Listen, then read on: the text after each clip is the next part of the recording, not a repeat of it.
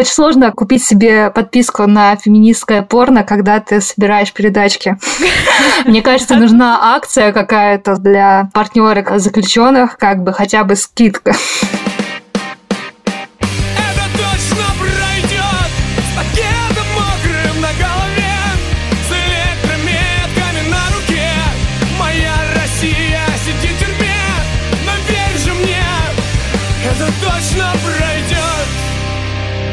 Всем привет! Это подкаст «Времени больше не будет». Меня зовут Ксения Миронова, я журналистка службы поддержки, а еще моему жениху Ване Сафронову, тоже журналисту, недавно дали 22 года российской тюрьмы по статье о государственной измене. В этом эпизоде мы будем говорить про секс в условиях, когда твой партнер находится в тюрьме. Меня зовут Илья Красильщик, я руководитель службы поддержки и еще в федеральном розыске по статье о фейках российской армии. Но в этом выпуске меня не будет, потому что тема, которая у нас есть сейчас, сложная она требует безопасности разговора, она требует откровенности. И мы решили, что я, во-первых, я мальчик, а во-вторых, у меня нет этого опыта, буду в этом скорее мешать. Поэтому я подслушаю этот выпуск вместе с вами, а теперь удаляюсь. Пока. Это совместный проект студии «Либо-либо» и службы поддержки. Мы также запустили закрытый телеграм-канал для близких несправедливо осужденных. Попасть в канал можно только заполнив анкету. Это сделано для безопасности всех участников, а ссылку можно найти в описании эпизода. А говорить мы будем с Аней и Таней, их партнеры. Были узниками болотного дела, и мне было важно позвать именно Таню с Аней, потому что я не буду скрывать, мы хорошо знакомы, и они были теми, кто меня поддержал очень два года назад. Я знала, что у них есть э, опыт, и мне было важно чувствовать себя максимально комфортно. Меня зовут э, Аня Карпова, я журналистка. Моим партнером был сейчас уже бывший муж э, Леша Гаскаров, который сидел по болотному делу три с половиной года. И два года из этих трех с половиной он провел в колонии, куда можно было приезжать на длительные свидания. Меня зовут Таня, и у меня есть опыт отношения с партнером, который сидел и в СИЗО, и в колонии. Моего бывшего тоже мужа зовут Леша Полихович. Он сидел по болотному делу три года, три месяца и три дня. Говорить мы сегодня будем о сексе. Не то чтобы я хорошо помнила, что это такое. Если бы мы знали, что это такое, но мы не знаем, что это такое. У вас было чувство какого-то тактильного голода. Ну, то есть вы там каждый вечер ложились в обнимку спать, перед выходом там обнимались на прощание, и тут резко просто одним днем это исчезает из твоей жизни. И ты длительное время до колонии живешь вообще без этого. Мне кажется, у меня был очень сильный тактильный голод, потому что я сама по себе очень тактильная. И дело в том, что когда Лёшу арестовали, это был месяц наших именно отношений. Ну, это такой период, когда тебе вообще в целом хочется быть человеком без одежды 24 на 7. И поэтому, когда его забрали, было ощущение, что я просто жутчайше обворована, и мне вообще очень хотелось чувствовать его запах. И я помню, как один раз передали вещи из СИЗО, и у меня была его футболка, которая пахла смесью Лёши Саши потного и СИЗО. Это невероятный запах вообще, который... Э, есть вещи типа книг, которые мне до сих пор могут пахнуть СИЗО. Прошло на секундочку 10 лет. Вот. Но мне было так безумно приятно чувствовать где-то там отголоски Лёши, что я прям одевала, короче, в лучших традициях кино, футболочку на подушечку, с ней в обнимку лежала. У меня есть маска Вани. Перед арестом был еще ковид в разгаре, и я ему дала маску тканевую перед его выходом из дома эта маска за первый год уже просто настолько износилась вся. И она тоже воняет СИЗО и сигаретами, еще чем-то, но я ее храню. Честно, на подушку не надеваю, но я ее храню до сих пор. Ну, история с футболкой – это, видимо, достаточно стандартная история.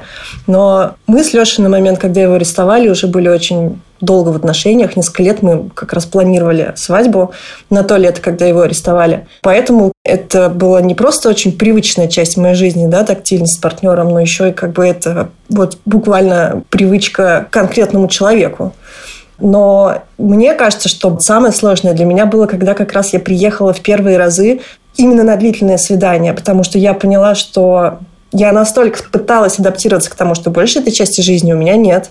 Мне было странно обниматься с другими людьми, хотя это как раз такой один из был ярких выражений поддержки среди моих близких. Мне казалось, что вот, вот эта тактильность, она принадлежит Леше, Леши рядом нет, поэтому в моей жизни этого сейчас быть не может в принципе. И я переадаптировалась в какой-то момент к этому. И когда мы, например, с ним уже увиделись а, на длительном свидании, я помню, очень яркое чувство, как будто бы я вообще в первый раз э, оказалась перед мужчиной, который трогает меня, которого я могу трогать. И еще самая мерзкая из всех обстановок, которые можно выдумать. Ну, в общем, как будто бы вот этот защитный механизм из серии, ну, this is your life now, да, как бы без э, вот этой тактильной жизни, в итоге поломал и то, чего ты на самом деле очень хотел и почему ты скучал. Да, господи, ой, жизненно. Я когда ездила на приговоры, я сутки ехала в автобусе, мне дико защемило спину. Я вообще не могла ходить нормально, и я пошла на массаж, и я просто лежу, меня колбасит. В смысле, ты настолько отвыкаешь вообще от этого, что тебя трогает какой-то левый чувак, и у тебя просто все дергаться начинает. Я столько раз прокручивала в голове, что если вот мы встретимся в колонии, у меня паническая атака, мне кажется, случится. Я могу сказать, что по своему опыту такого первого, когда физического какого-то контакта, действительно есть некоторая странность, но она в целом уходит, то есть через какое-то время адаптируешься. А как возвращаться назад? Вы не виделись все это время? а потом вы встретились, а потом тебе обратно надо в эту жизнь. Это же, наверное, очень тяжело. Проще уже вообще от этого отказаться. Для меня был очень сложный момент как раз отъезда и вообще посещения той реальности, в которой находился Леша. Видеть ее в тех деталях и как бы представлять, что он-то там каждый день. Это я сейчас вернусь домой к друзьям, к обычной жизни. И у меня как раз в какой-то момент, мне кажется, вот ко второму или к третьему длительному свиданию сформировалось очень четкое понимание, что вообще-то, в принципе, я бы, может быть, даже сама бы лучше бы и не ездила. И здесь вот как раз история про какие-то границы собственные желания, как это все устроено в конкретных отношениях и вообще как системно может влиять вот эта вынужденная разлука, да, и чувствовать себя обязательной к чему-то. Но у меня вот момент, когда самый последний день, вы с утра просыпаетесь, вы знаете, что там часов в 11 будут забирать мужей по очереди из одной комнаты и другой, и вас всех собирают в коридоре, и вот там вот огромное количество пар, где-то это жены, где-то матери, и вот вы все сидите на сумках как бы и не, не знаете, кого вызовут следующим, когда они будут уходить. Это для меня был вообще самый мерзкий, неприятный и тяжелый момент. Настолько неприятный, что он для меня перечеркивал возможность увидеться. И в целом, наверное, с точки зрения какой-то интенсивности чувств, которые я проживала, я бы, правда, предпочла не приезжать вообще, заканчивая, э, чем приезжать и заканчивать это вот, вот этим всем переживанием, когда ты сидишь и ждешь, когда же его вызовут, и ты вот увидишь эту спину уходящую по коридору. Давайте про колонию попозже поговорим и забудем сейчас вообще про мужиков. Вернемся. Вот это состояние, когда ты живешь одна и привыкаешь постепенно к этому. Кстати, мне кажется, это, знаете, может звучать для людей со стороны, так типа, ну вот когда ты живешь один, без партнера, ну, в общем, куча людей так живет. У кого-то нет партнера, кто-то расстался, э, у кого-то там отношения на расстоянии. Но я даже не могу сформулировать нормально, почему это сильно отличается. Да, это не то, что ты продолжаешь жить жизнь человека, который находится в отношениях, но этих отношениях как их не существует при этом у тебя. Нету ничего. Ну то есть возможно там в лучшем случае какие-то звонки которые совершать может только твой партнер ты не можешь позвонить ему или написать тогда когда ты чувствуешь необходимость общения с этим человеком. Сложно отказаться от, от того, к чему я привыкла за время его отсутствия. У меня кажется, до сих пор это такая история, которая тянется со мной уже в другие новые отношения. Я настолько привыкла и сформировалась тогда какой, ну, типа, человек как бы в отношениях, но без отношений, у которого так много частей жизни, которые вообще как бы отношения исключают, что я просто как будто бы разучилась в них быть. То есть, типа, есть формальный статус, но своего реального присутствия могу иногда в отношениях не чувствовать. Мне кажется, это классная формулировка про то, что типа ты в отношениях, и как будто бы нет.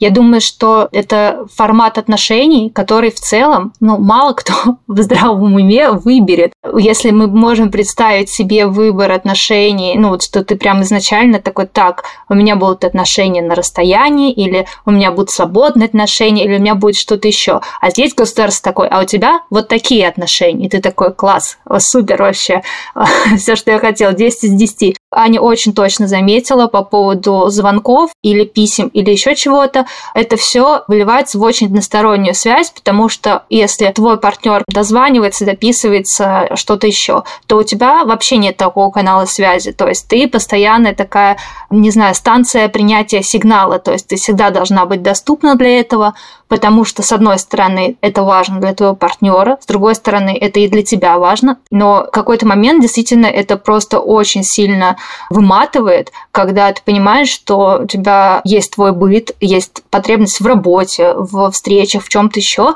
а у тебя какие-нибудь ночные звонки, и вот ты там, не знаю, спать тебе или нет, ты уже хочешь спать, а вдруг тебе позвонят, а если не позвонят, а если ты пропустишь звонок, а если еще что-то случится, и ты очень всю свою жизнь э, приходится под это как-то подстраивать, но это не очень жизнеспособно часто выходит, потому что ну, невозможно быть как будто в двух местах одновременно. А что за дичь? Почему звонки в основном ночные? Из-за разницы во времени? Потому что это нелегальные звонки, и вся жизнь, особенно в следственных изоляторах, происходит по ночам. Блин, нелегальные звонки, класс.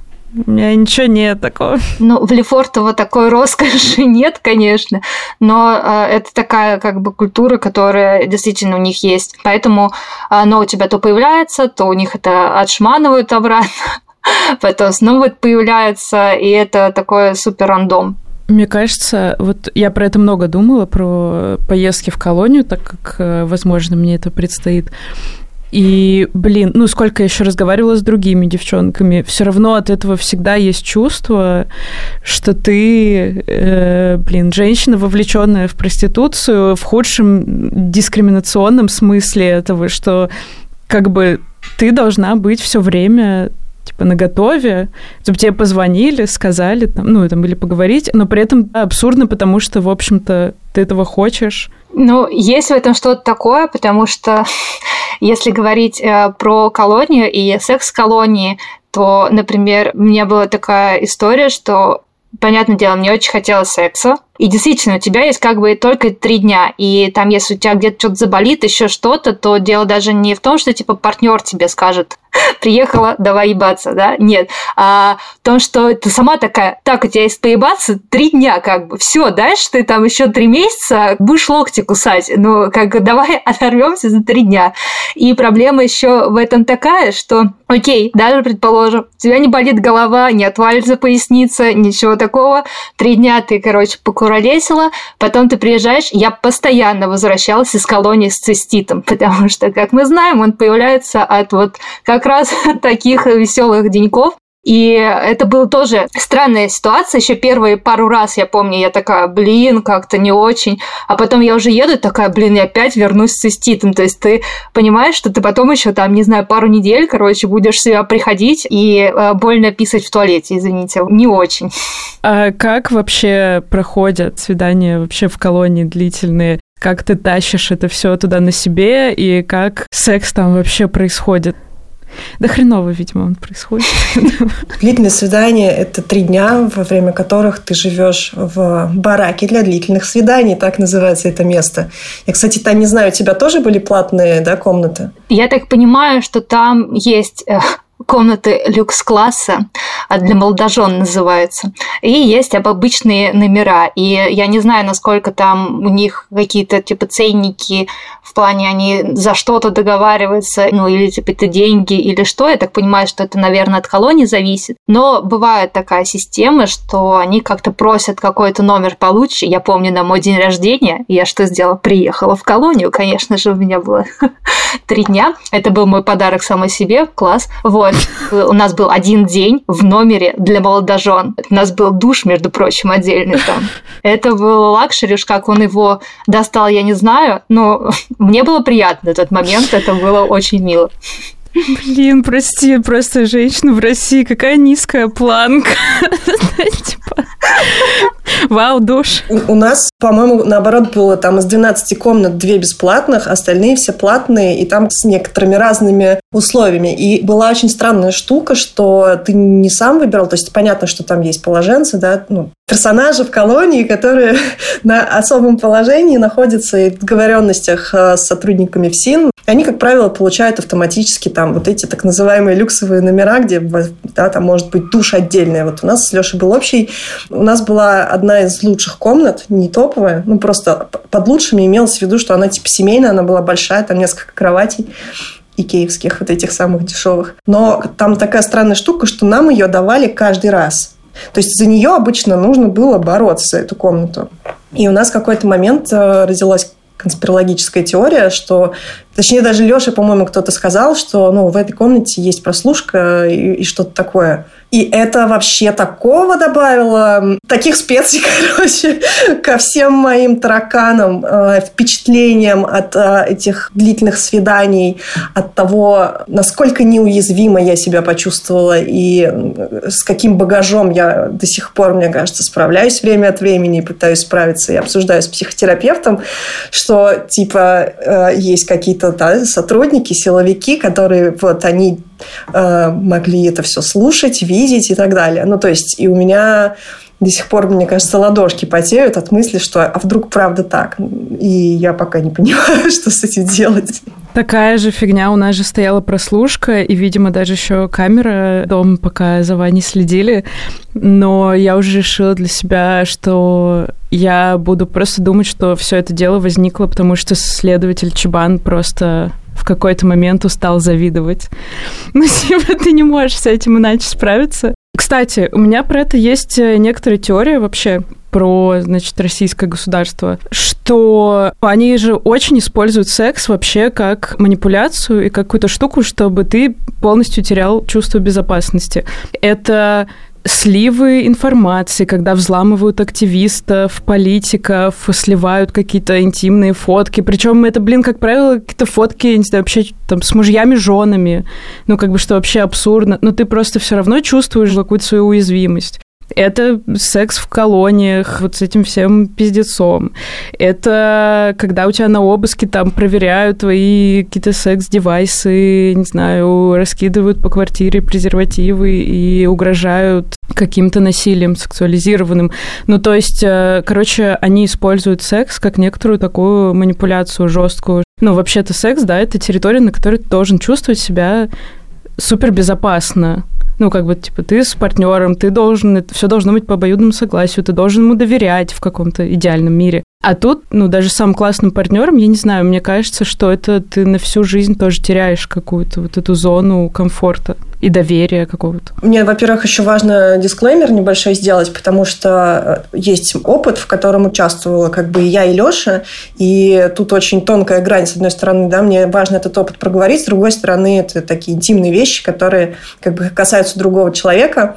Поэтому, в том числе, если я буду говорить о каких-то трудностях, я знаю, что есть вещи, которые я уже там, с Лешей обсудила или с психотерапевтом, и у меня как бы нету к нему претензий, в том числе я там чувствую, где и что могла сделать иначе я, да, чтобы это все, собственно, проживалось иначе в том числе.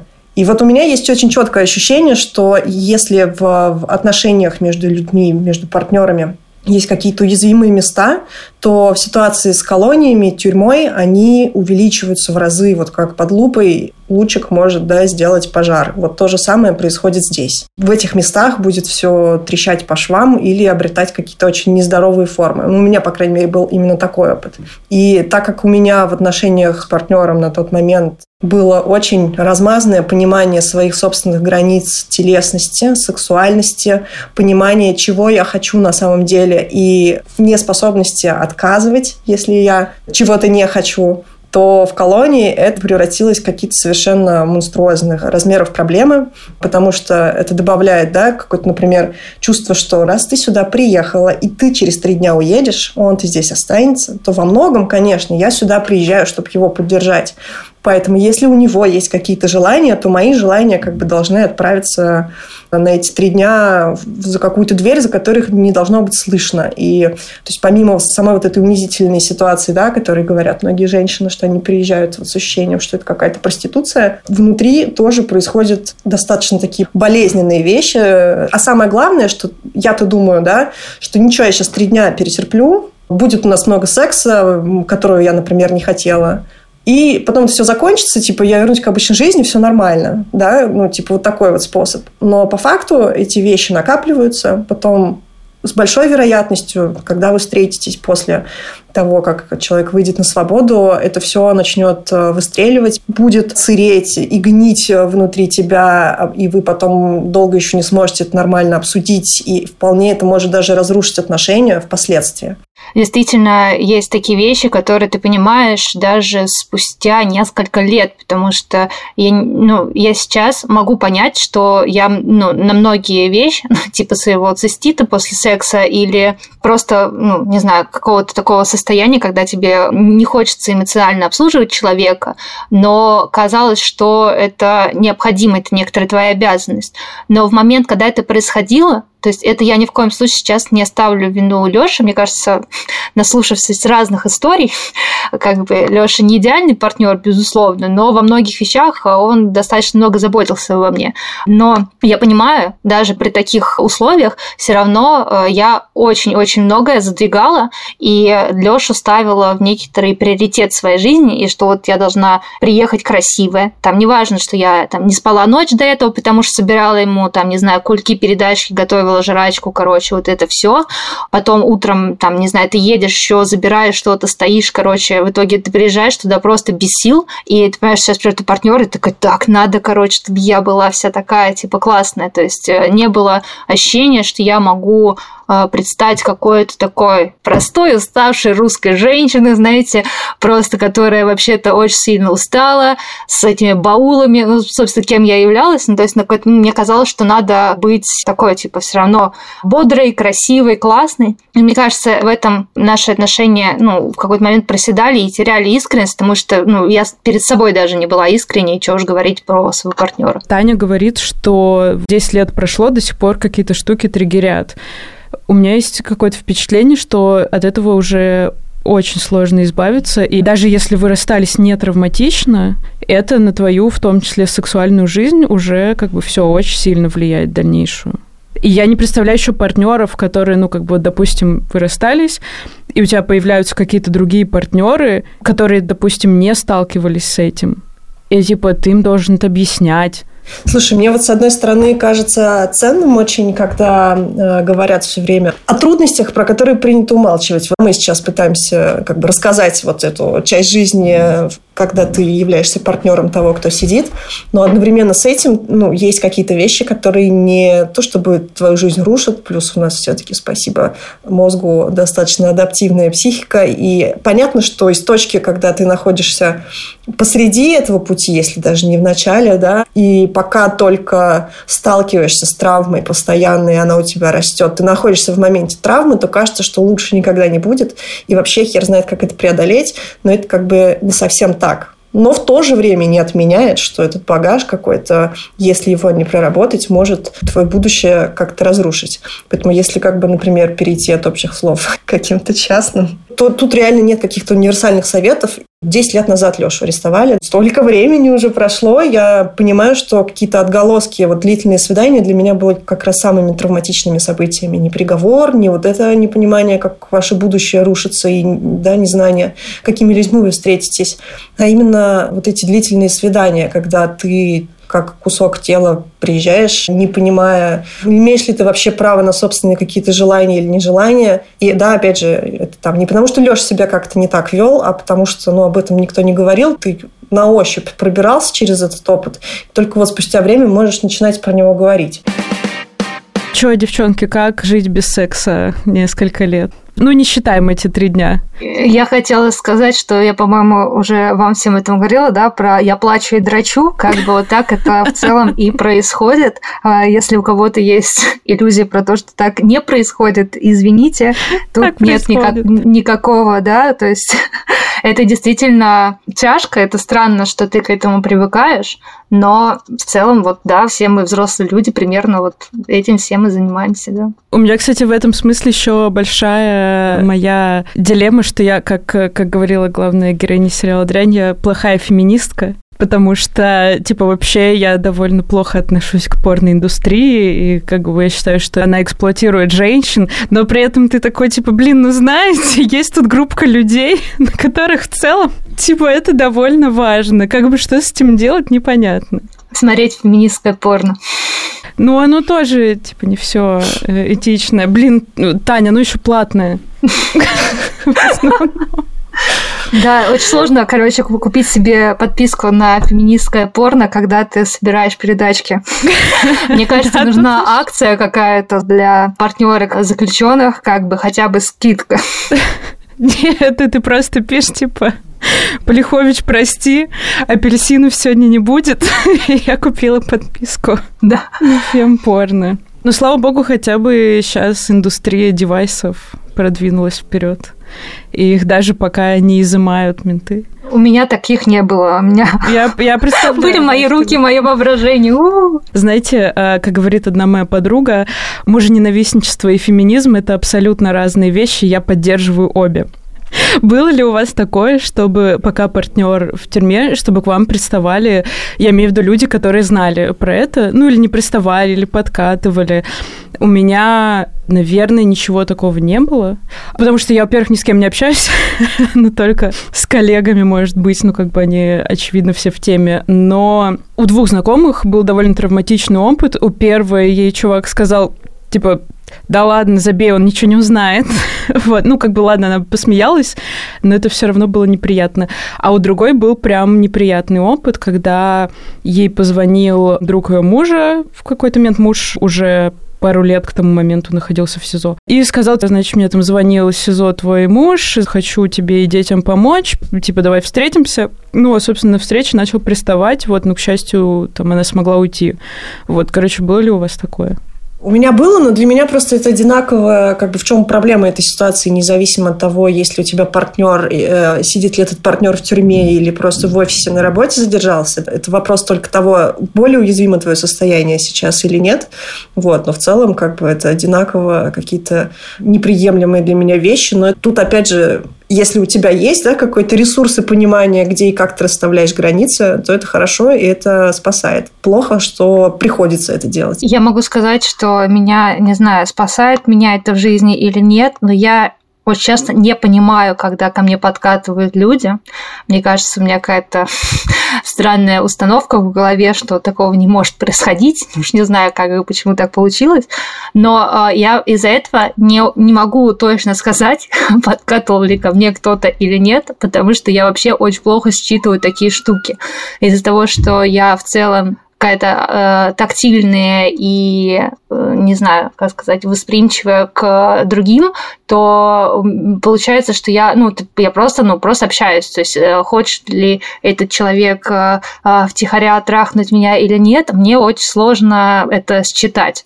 Э, то есть, э, если, ну, прямую в лоб мне так никто не говорил. А уж было ли такое или нет, э, я даже спустя время не могу сообразить, если честно. Многие люди пишут э, в какой-то момент своим партнерам, типа, «А, решают расстаться со своими партнерами, потому что хотят их, типа, отпустить, типа, не хочу тебя, как бы, привязывать и все такое. Мне не кажется, что это про Ваню. Ну, и мне бы не хотелось за него как-то это проговаривать. Но понятно, ты прокручиваешь всегда это в голове, и, допустим, там, а если мы расстанемся, неважно там в какой конфигурации, когда один партнер в тюрьме или уже нет, ну как-то я уже настолько свыклась с этим, что я вообще не вижу свою жизнь в этой какой-то романтической плоскости. То есть мне кажется, что допустим, без относительно нас с Ваней, но там у тебя закончились отношения с партнером, который был в тюрьме, ты входишь в другие отношения, ну, как бы, ты что можешь предложить человеку? Привет, чел, давай, типа, ты, не знаю, давай поженимся, но ты всю жизнь будешь на вторых ролях. Ну, если это какая-то публичная еще более-менее история политическая. Ну, не знаю, мне, наверное, на месте такого человека, если бы я встретила такого партнера, мне бы казалось, что все равно все его знают, все там ее знают как партнерку такого-то человека ты встречаешь там женщину, а как бы вся ее жизнь длительное время крутилась вокруг этого, ее все знают только в этом контексте. Такой, блин, да нафиг надо вообще тут геморрой. И я не представляю, как люди строят вообще дальнейшие отношения какие-то. Слушай, ну вот если нас сейчас э, слушают еще и те, кто тоже через этот опыт именно в моменте проходит, то мне кажется, здесь очень и да, с очень схожими фантазиями, которыми ты сейчас э, делишься, что типа как это вообще можно будет меня в какой-то момент от этой истории отделить, а, а что я смогу предложить другому человеку, если да, вообще понадобится то важно понимать, что когда ты находишься в моменте этой травмы, не зная, когда она закончится, предполагая, что она может длиться и годами, конечно, ты сейчас, ну, типа, тебе и не хочется, чтобы тебе когда-нибудь пришлось э, вообще в другие отношения вступать, потому что есть все-таки любимый человек, который сейчас находится в заложниках.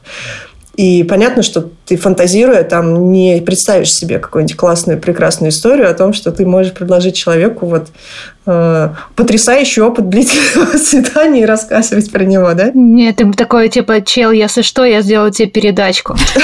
Да, да. Вот, но если жизнь-то идет, и в какой-то момент, даже если вдруг отношения с человеком заканчиваются, если это опыт, который ты принимаешь, в какой-то момент становишься ну, более-менее готовым к чему-то новому. И вот там ты уже несколько другая, там ты по-другому себе представляешь, что ты можешь предложить, что ты хочешь в этих отношениях и так далее. Это релевантно для любой травматической ситуации. Ты еще как бы не разместил тот опыт в себе, который э, происходит с тобой прямо сейчас. И на это все нужно время. Жаль, что просто у нас никогда не бывает выбора, когда государство за тебя решает, э, что будет происходить с твоей личной жизнью. Но как бы хорошая новость в том, что наша психика способна преодолевать даже такие события. Это просто, знаешь, Гринч украл у людей Рождество, Путин украл у нас секс. Да. Секс и молодость, да. Ой, да. Про молодость, кстати, тоже у меня есть какие-то мысли на этот счет, что типа все, я никогда не буду такой молодой, красивой, как сейчас. Типа я буду стареть, время уходит, типа секс уходит медленно из твоей жизни. Там и только Ким Кардашьян, встречающийся с комиком на 10 лет младше, вселяет какую-то надежду, но потом ты вспоминаешь, что у меня нет столько денег, как у Ким Кардашьян. Мне, кстати, забавно, я в моменте настолько как-то включилась в функцию поддерживающего человека, там, ну, тому, кто сидит в тюрьме, превратила себя, да, в сама в этих отношениях человека, который вот занимается некоторым обслуживанием э, что вот как-то построила вокруг этого свою жизнь. И у меня сейчас вот это чувство, что, блин, столько времени прошло, реально потрачено на эту сраную тюрьму, суды, какие-то бумажки.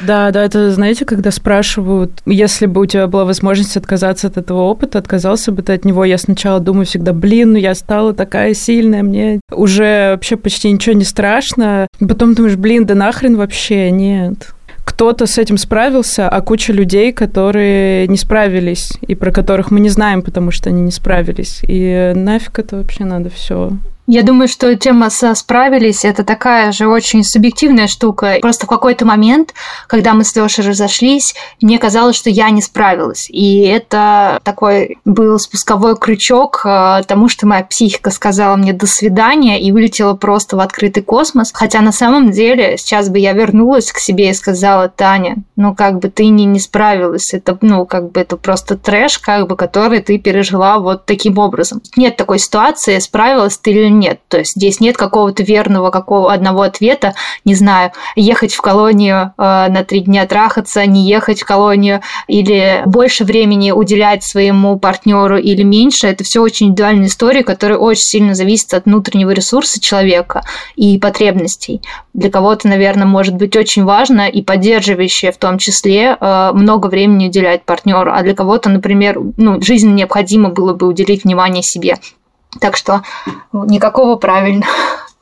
Да, мы выжили уже, спасибо, блядь. Да, такое. спасибо, что живой. Но, э, наверное, то, что вот, Ань, ты говоришь, что в моменте, ну, как бы вообще сложно представить там какую-то дальнейшую жизнь, это вот я про это думала как раз в контексте там 22 лет приговора «Устала ли я?» Да я капец просто тем нашего выпуска затрахалась просто. Ну, как, конечно, я очень устала. Я должна работать много, поддерживать Ваню, в каких-то моментах тоже там эмоционально обслуживать. Еще, извините, вообще-то вокруг, да, как бы что происходит. Это для кучи людей травматично вообще без этого всякого опыта, который есть у нас. Я очень устала, но при этом я все равно на месте Вани никого не вижу. Нет такого, что я там такая, все, я устала, я ухожу, всем пока. Я понимаю объективно, что этого не будет. Я реально нахожусь все еще в отношениях, но они вот в такой странной, непонятной, хреновой, неприятной форме. Но по факту ты получаешь кучу боли,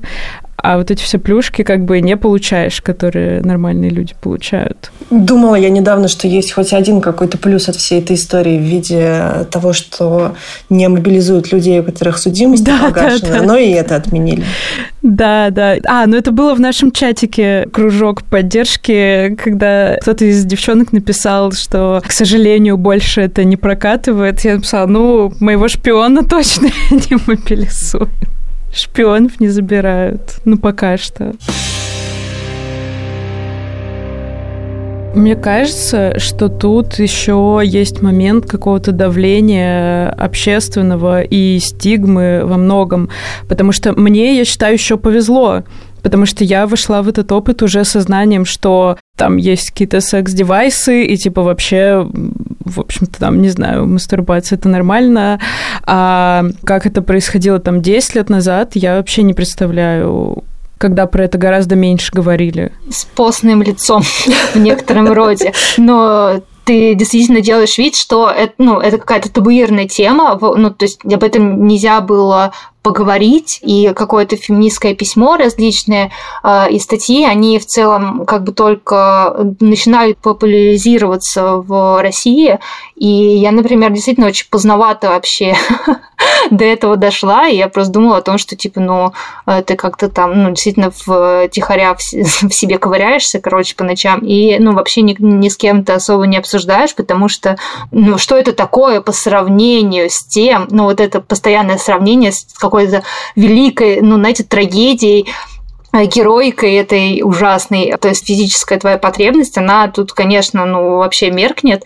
И действительно здорово, что сейчас об этом, ну, люди говорят и говорят о том, что ну, действительно нормально как бы и обсудить, и воспользоваться разными приложениями классными, ну, что-нибудь типа посмотреть, как-то поговорить. Хотя, если э, говорить о том э, опыте, который я переживала, то э, в этом плане Лёша хорошо пишет. И были такие штуки, что он мне передавал очень классные такие эротические записки, которыми как бы я очень активно пользовалась. Спасибо, Лёша, я тебе передаю Кате большое спасибо. Как бы я на этом очень долго продержалась, это было классно. Я думаю, что сейчас я бы это прочитать не смогла. Мне кажется, я бы от какого-то стыда и вообще кринжа умерла бы на месте. Но тогда это прям меня очень спасало. Вот, так что как бы мальчики, учитесь писать. Как вам жилось с осознанием, что все вокруг знают про вашу сексуальную жизнь? Ну, точнее, про отсутствие вашей этой жизни? Ну, у нас, понятно, куча шуток с друзьями. Там в духе, что, не знаю, коллега сидела на стуле, обняла меня, не видя как бы меня, а я у нее за спиной стояла, и она в какой-то говорит, типа, о, я задела твою грудь, и там дальше говорю, типа, о, ну хоть кто-то, и начинается там, короче, ржание. Но в целом иногда это бывает тоже каким-то ну, не знаю, для меня, я не скажу, что это было там главной какой-то травмой, но это было довольно неприятно, потому что вообще я свободно как бы могу говорить на эти темы, но не в контексте своей личной жизни. И там мы вообще с Ваней не выставляли там фотографий, например, совместных, там за очень редким исключением. И какого-то желания выставлять в этом смысле свою жизнь на показ у меня вообще не было. Ну, то есть это, в общем-то, пришлось отчасти тоже сделать. В какой-то момент я просто задолбалась, что про это никто не говорит толком, ну, очень мало, и что люди просто сходят с ума, им кажется, что их никто не понимает. Ну, и мне самой нужно было выговориться. Но как бы это все равно было вынуждено. Если бы не было ареста, я думаю, что никогда бы в моей жизни такого не было, чтобы мне пришлось это обсуждать публично. Ну, для меня, например, публичное обсуждение стало в каком-то смысле психотерапевтичным, потому что любимая история про то, как мы тяжелый опыт превращаем в нечто полезное, да, предполагая, что, может быть, это кому-то чем-то поможет.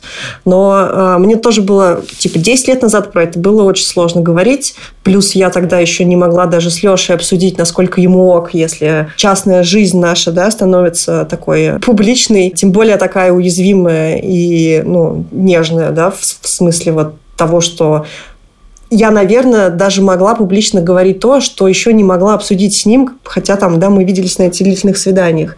Я там писала тексты, но писала их анонимно. вот, но могла проследить реакцию, и для меня было важно иметь возможность как-то высказаться. Тексты, прости, как журналистка ты имеешь в виду? Да, но это не универсальный рецепт совершенно, и, возможно, как раз э, история про обсуждение подобных тем в узком кругу. Ну, шутки вообще самый лучший способ. Э, и копинг-стратегия э, на 10 из 10, поэтому у меня тоже как бы бесконечное количество шуток, что там иногда, не знаю, самое сексуальное событие моей жизни – это то, что подруга завела щенка, и он облизал мне щеку. Если над этим не шутить, наверное, это признак уже плохой. Видимо, там, правда, настолько все травмировано, что даже уже шутки. Здесь стало горячо, тут у вас собаки щеки лижут. Вот, очень классно. На самом деле, меня не особо коснулось э, какое-то общественное давление в плане именно личной жизни э, касаемо секса, но я понимаю, что какой-то общий флер э, героизма, короче, ненавижу героику с тех пор вообще всей душой, просто и проклинаю ее, потому что это очень неработающая и травматичная штука, которая просто давит бесконечно. Принцессы не пукают, э, да, герои как бы не, не могут быть э, мудаками в каких-то моментах, но как бы ничто из этого неправда. Поэтому какое-то общее общественное такое представление о том, что э, ребята, которые сидят в тюрьме, они герои, а ты героиня, потому что ты его там ждешь, ну, то есть это, ну, типа, достаточно неприятно на меня давило. Наверное, из-за этого мне казалось, вот, что я не могу испытывать дискомфорта, хотя я его все равно испытывала. То есть я не могу испытывать дискомфорт от отсутствия какого-то физического контакта, потому что я же героиня, да, и там, или что э, мой партнер, ну, не может выкинуть какую-то хрень дикую, и потому что он же герой, герой хрень не выкидывает. Но на самом деле все не так, конечно, было. Ты героиня, при этом ты должна, как шлюха, простите, приезжать Просто, там, да. по первому зову, а... при этом общество должно как-то думать, что ты такая сидишь э, чистая, невинная, не знаю, сидишь, ждешь, машешь платочком, вяжешь, э, не знаю, варежки, вот, а ты такая, господи, поебаться бы. Да, да, шлюха в постели, э, революционерка в суде, да, там не знаю, кто еще. Ну, как обычно, ничего нового, от женщин очень много чего хотят. Мне кажется, что как будто есть вещи, э, вот, которые мы сейчас озвучили, и когда что-то подобное делает мужчина, например, э, ждет свою партнерку или партнера или еще что-то такое, то это типа вау, ничего себе. То есть это прям что-то сразу типа сверх, сверх крутое. А, ну, от тебя это в целом требуется по умолчанию. То есть э, вся герой, которая э, облетает э, образ э, э подруги, партнерки, э, э, товарищки там заключенного, то это скорее по остаточному принципу достается тебе от партнера, потому что на самом деле не очень мало волнует, что там с тобой как ты переживаешь. Вот, для них какое-то такое приложение. Ну, да не обязательно, что люди делают это из каких-то плохих побуждений, но я думаю, что это просто вот как-то автоматически на тебя это э, шлепается ярлыком таким, и вот с ним приходится жить. У меня один раз взяли комментарий по поводу Гарри Поттера и подписали не как журналистку, а как э, невесту. Я такая, блядь-то Гарри Поттер, при чем тут вообще? Можно хоть где-то, хотя бы в это, пожалуйста, не впихивать уже тему политзаключенных. Есть какие-то лайфхаки или просто э, блин, не хочется говорить ценное, что вы вынесли из этого опыта. Короче, что-то просто, что помогло. Если не хватает сил и пропала вера в человечество и вообще в, э, в то, что люди как вид способны на что-то хорошее, посмотрите Наруто. Я знала, я знала, что он так сделает. Мы с Таней смотрели «Великолепный век», когда у меня был прям жесткая депрессия, когда была.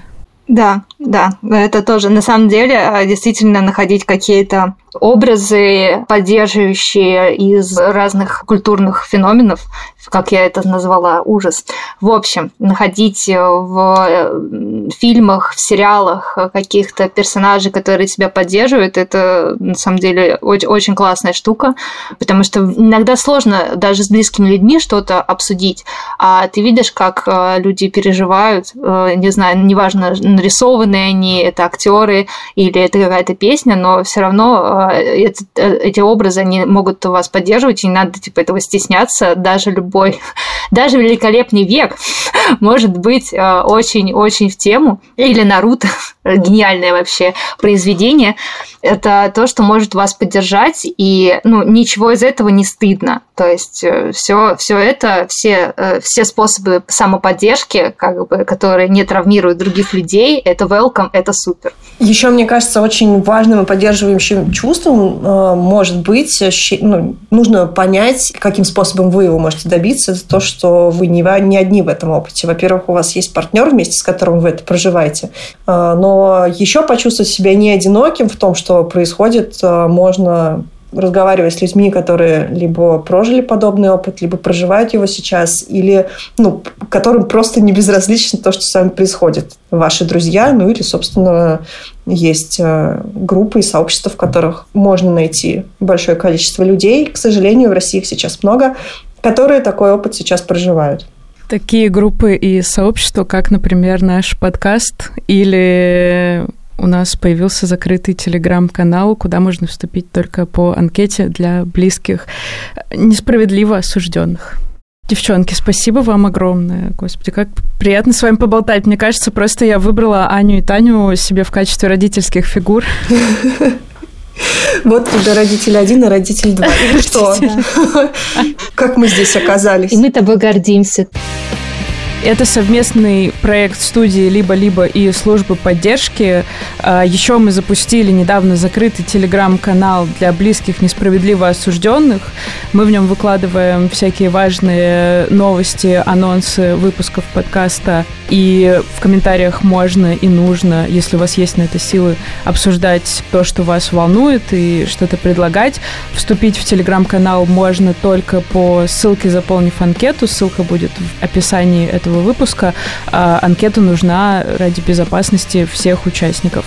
Этот выпуск нам помогали готовить наш прекрасный редактор Андрей Борзенко, наш любимый звукорежиссер Эльдар Фатахов, замечательная продюсерка Лика Кремер. За джингл спасибо группе «Порнофильмы», а за обложку Алине Глушанок.